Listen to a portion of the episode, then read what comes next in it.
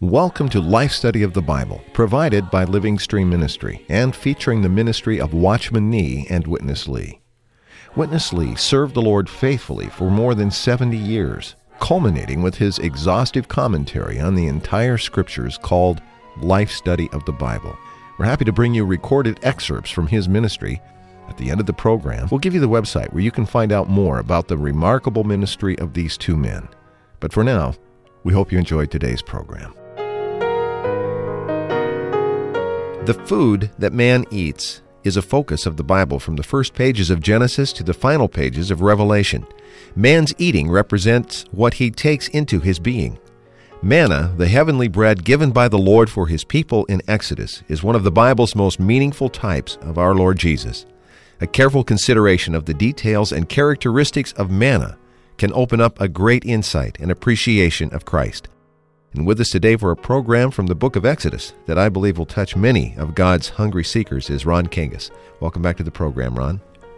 I'm glad to be here, and I'm glad to be with God's hungry seekers. I like that phrase too. His hungry seekers. May we always be counted in that number.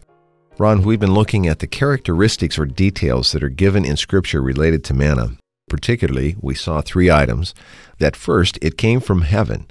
Second, it came with the dew of the morning. And third, it came every morning.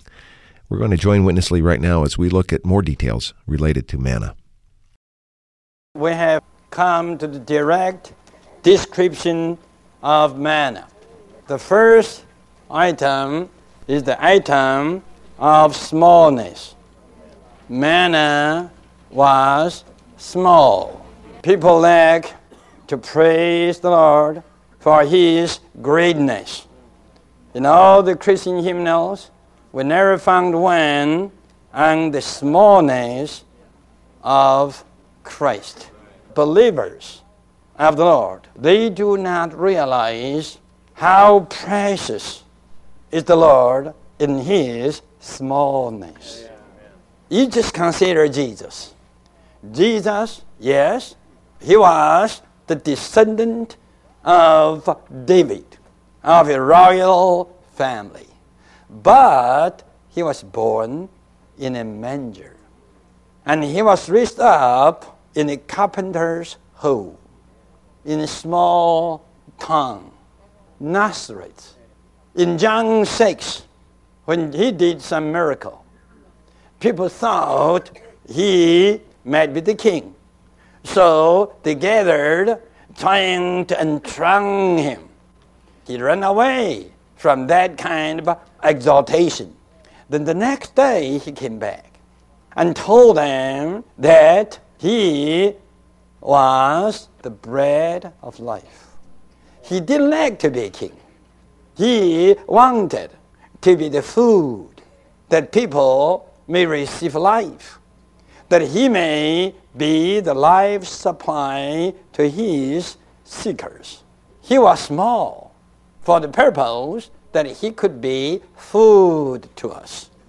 Through the centuries, even after his ascension, many Christian teachers in the writings, they were somewhat tempted to write something to exalt Christ. But actually, through the centuries, the Lord has all the time kept himself in his smallness. What the Lord Jesus wants to be is altogether different from our natural concept. No great miracle could be food. Even the genuine healing in miraculous way can never be food. The Lord Jesus just wants to be food to us. Anything in our Christian life that cannot be a kind of life supply to our life, that is not genuine. That is not normal. Why? In the Gospel of John, people tried many times to exalt the Lord Jesus. He wouldn't stay in that kind of exalting situation. He liked to be small. Even John chapter 2, many Jews saw the miracles done by Jesus. The Lord Jesus wouldn't trust in them, wouldn't commit himself to all these wonders of miracles. Then, in the next chapter, chapter 3, not in the open, but in the night, not with a crowd, just one single individual came to him, Nicodemus. Without miracle, just in a calm way, the Lord Jesus was life to him. The Lord Jesus was not a miracle to Nicodemus. He was life in a silent, calm, hidden, concealed, small way. I tell you, this is the divine way. Ron, I thought this was a very poignant section, directing us to an appreciation of Christ, not in his greatness or magnificence in this case, but in his smallness. I think it's fair to predict that this view of our Savior is probably new to many, if not most, of our listeners. Why should we have an appreciation for Christ in his smallness? Uh, I'll respond to this in a moment. But first, uh, let me emphasize that in speaking of Christ in his smallness, we are in no way diminishing his transcendence, his exaltation, his magnificence, his infinity, and his greatness. There's no need to question our absolute devotion to the Lord in his greatness. And there's no need for us to defend the greatness of the Lord. We testify of this and worship Him for this. Having said that, let us face the marvelous fact of what is revealed here. The people needed food. God needed a reconstituted people. His way to reconstitute us is by feeding us with Christ as our eternal food. This is made abundantly clear by the Lord's own explicit speaking in John chapter 6. He said, I am the bread of life. If we muse upon this matter, if we think it through, how can bread be larger than we are if it's to become our life supply. I mean, let's just purposely emphasize the obvious. It has to be small enough to get into us. Then it has to have the capacity to become even smaller in order to be digested and assimilated by us. The great God, the God who in his Godhead is infinitely great, has become in Christ small enough to eat, because the desire of this great God is to dispense himself into us, to work himself into us, and to constitute us with himself, to make us his corporate expression. For this he became small enough to eat. This is the revelation of the Bible. This is what is portrayed in Exodus 16. This is what is revealed in John 6. But as John 6 also indicates, the religious mind has a problem with this. So we need the Lord's enlightenment from His Word to know Christ in this aspect. I'm reminded as we're fellowshipping here of that occasion in Matthew 15, where the Lord actually presented himself not only as bread, the children's bread, but as the crumbs under the table. He not only became bread, he became crumbs, bread crumbs. And when the religious ones rejected him, so to speak, sweeping him off the table, he remained under the table as the crumbs for us, the unbelievers, who were dogs in the sight of God, to feed on. If we really know God in His economy, in His heart's desire, and in His dispensing, we will know that God in Christ is not only great, He is small. He is mysterious and infinite not only in His greatness, but also in His smallness. The Christ we're presenting, based on the Word in this message, is a Christ small enough to get into you, small enough to be digested by you, small enough to constitute you with Himself. Why not open to Him and enjoy Him in His smallness to meet God's need and to satisfy your deep hunger, a hunger that only Christ in His smallness can satisfy. Ron, perhaps uh, one of the greatest aspects of his magnificence is that in all of his greatness, he could bring that into this smallness that's available for us to assimilate. What a revelation of Christ. I, I don't think this demeans uh, our Lord in any way, it exalts him even higher. In this coming section, Ron, uh, we're going to look in Numbers 11 specifically. Most of our time has been spent in Exodus 16 as we have examined manna, but many of the fine details uh, are here in Numbers chapter 11. Let me just read a very short verse, verse 8. The people went about and gathered it, and ground it in mills, or beat it in mortars, and boiled it in pots, and made cakes of it. And the taste of it was like the taste of fresh oil. Let's join Witness Lee. He is fine. Fine here means what? Not coarse. Just like the flour, wheat flour, fine flour, it is fine. It's so even. We all can testify when we take the Lord Jesus as our food. When we take His Word as our life supply, all the time, we could never be a person so coarse, we would be made fine because the food we take is in this kind of nature. Then, wronged. It is wronged in every way.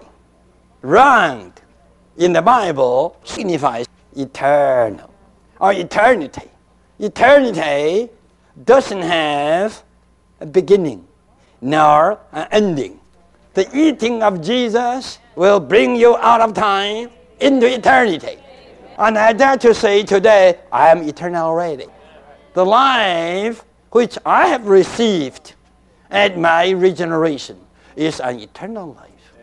And I have the eternal nature. So I am an eternal person. Manna is round, is eternal. Not only so, it's perfect. Jesus and His Word both are eternal, perfect, and full. We are eating this kind of a diet. So, this kind of diet is transforming us into this kind of nature. The more we eat Jesus, the more eternal we will be, and the more perfect we will be, and the more full we will be. In our diet, there's no shortage. Eternal, perfect, and full. I tell you, eventually you will find out it is not so easy for you to eat manna. You have to grind it, you have to beat it, and you have to boil it. After grinding, you have to make cakes. Today, Every Christian has a Bible. Everyone can read, can study the Bible, but no food. Why? No grinding, no beating, no boiling. All these millstones, mortars, and pots are just our experiences. Some of our experiences are just like grinding millstones. Some are just beaters and motors. Some are just boilers, parts. If you don't have experiences, circumstances, situations, the Bible could never be food to you. Ron, there are several items related to the manna in this chapter, Numbers 11, and we see the various ways in which it was prepared or cooked by the children of Israel. What do these various methods of preparation refer to in our own application and experience of Christ as the heavenly manna?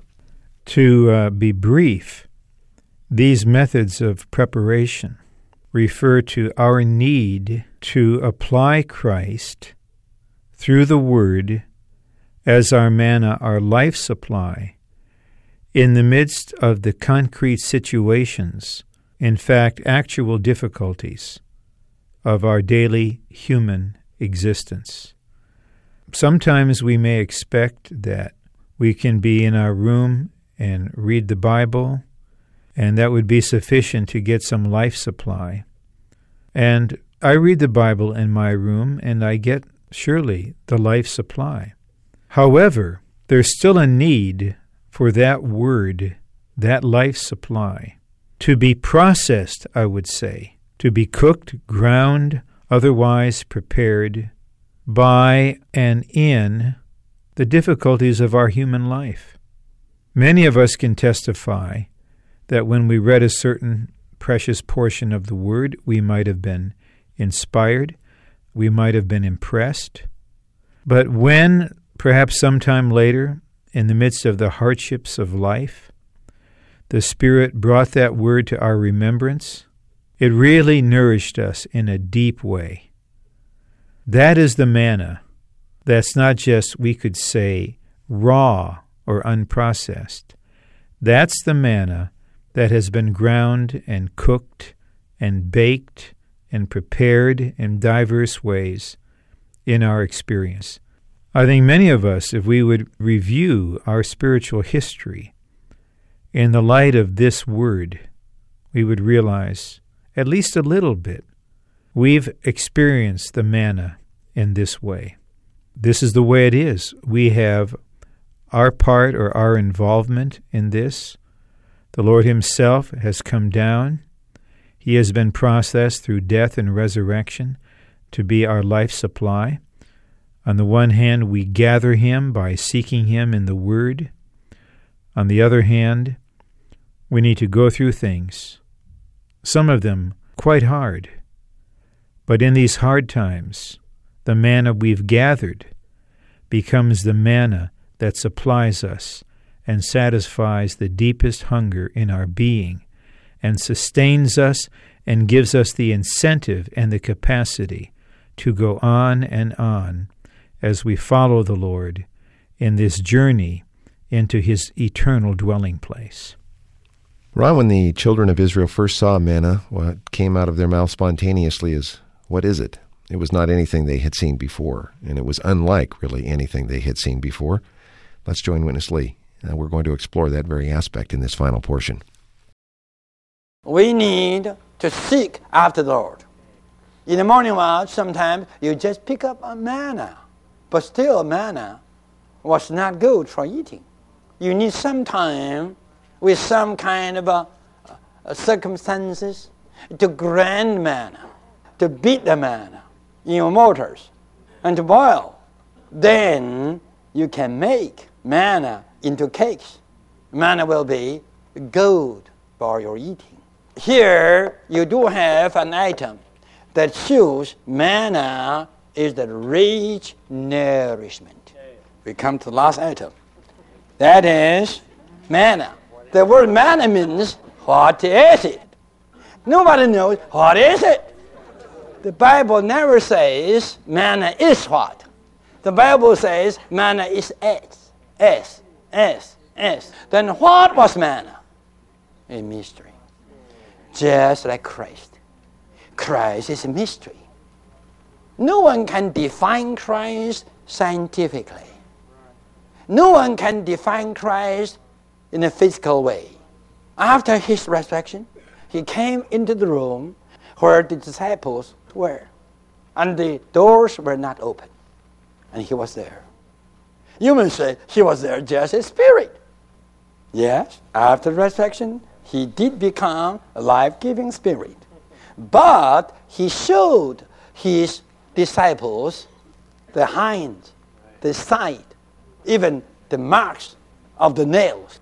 And he asked the disciple to touch, and they did. Is this material, physical, or these spiritual, intangible? The Bible does say Christ in you, and Christ form in you, and Christ abides in you. What shall we say? Christ has a name, manna. What is it?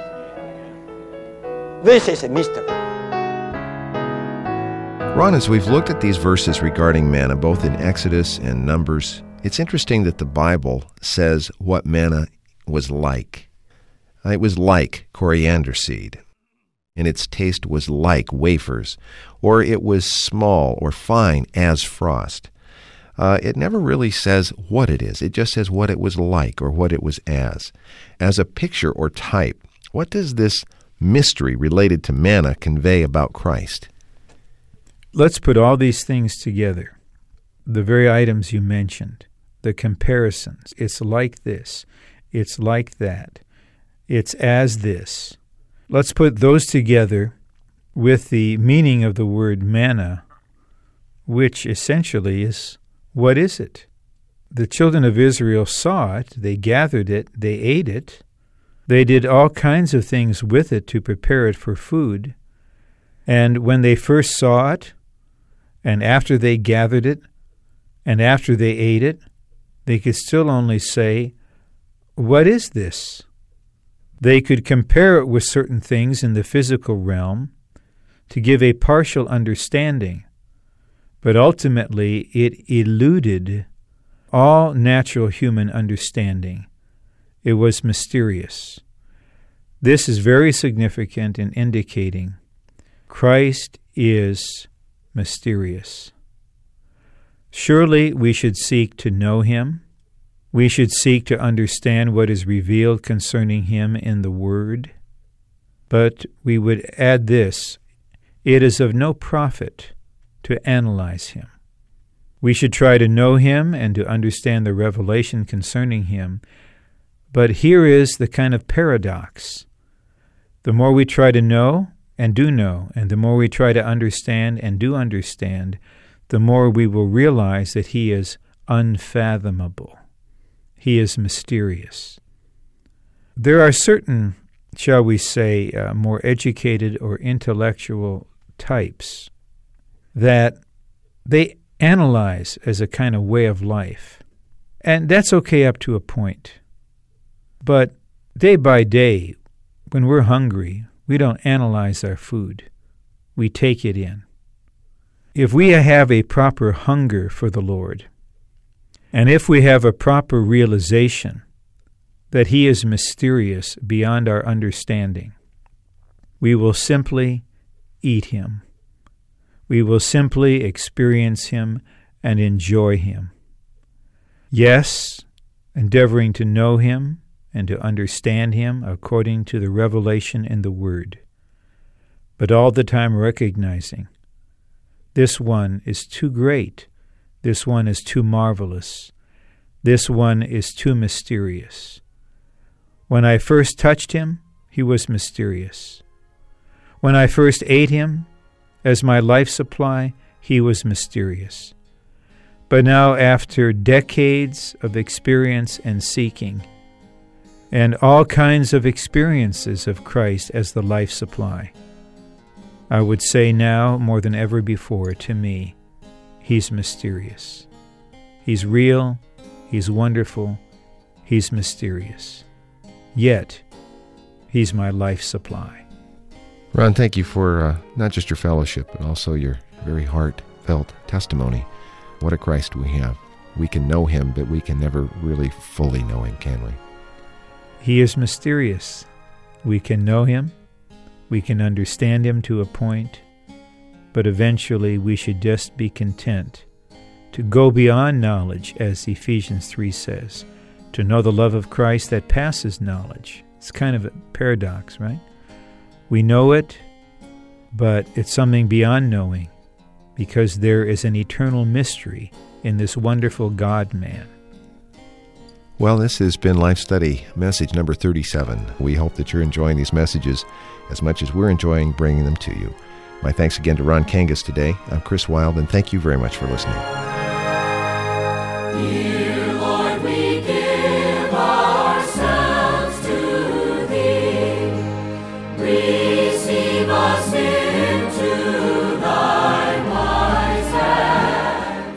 You've been listening to Life Study of the Bible with Witness Lee, brought to you by Living Stream Ministry. Whether you're hearing this program via radio, online, or as a podcast, you'll find hundreds of audio studies just like this one by visiting our website, lsmradio.com. We also hope you'll email us with your questions or comments, radio at lsm.org,